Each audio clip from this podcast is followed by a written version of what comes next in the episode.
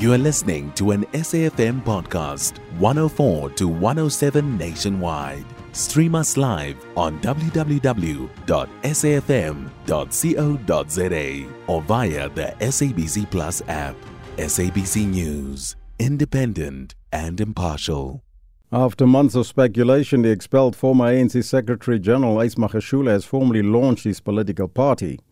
He says his newly launched party, the African Congress for Transformation, will accommodate what he calls the politically weary and those abused by the current political system. We joined on the line by a, a, political analyst and director of the Nelson Mandela University Center for Security, Peace and Conflict Resolution, Professor Ntsikelelo Breakfast. A very good morning to you, sir, and welcome.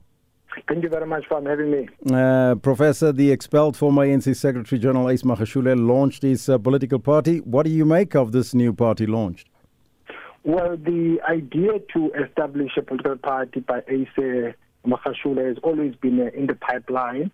Uh, it's, it's, it's not something that is uh, surprising, but I don't think that it is a a responsiveness to the plight of the poorest of the poor, but I think it is a, a responsiveness to his political uh, detractors. Uh, in particular, those ones within uh, the ruling party who um, uh, expelled him. Um, the challenge that we have is that when you look at opposition parties, in my opinion, they are uh, fragmented, and that gives the ANC um, an upper hand because that it tends to uh, divide their votes. So I, am not sure which value is this party going to add in the South African body uh, politics, not taking away the fact that he is within his right to establish a, a political party. He calls it the People's Party, but does Magashule bring anything new to the already oversaturated South African politi- political landscape, you think?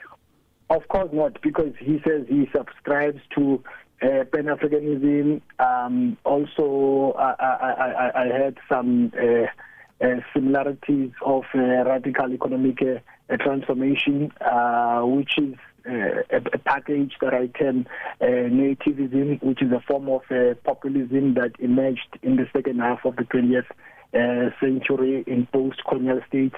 So there's nothing new there.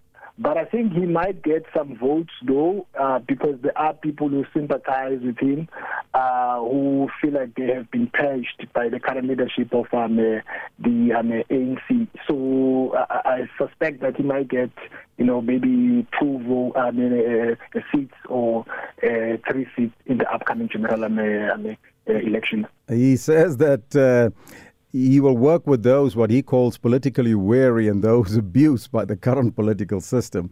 But is Magashule perhaps the alternative to the governing ANC as he claims to be? I, don't think that he poses a serious threat, but uh, I think there is a, a, a, substantial number of people that will vote for him within the Green Party. Not that much, though. Uh, but he, the idea of him establishing a political party, it doesn't make sense though to me because his friend Carl Niehaus has his own political party. And also, um, if the, the rumor that um, he has a footprint in the establishment of uh, ATM is anything uh, uh, to go by, it would have made sense for him to, to be subsumed in one of those uh, political uh, parties as opposed to establishing a new political party. I thank you so much, Professor. That was political analyst and director of the Nelson Mandela University Center for Security, Peace and Conflict Resolution, Professor Ntsikelelo Breakfast. You can find SAFM Current Affairs on 104 to 107 nationwide. Our podcasts are available for download on all our digital platforms. SAFM, leading the conversation.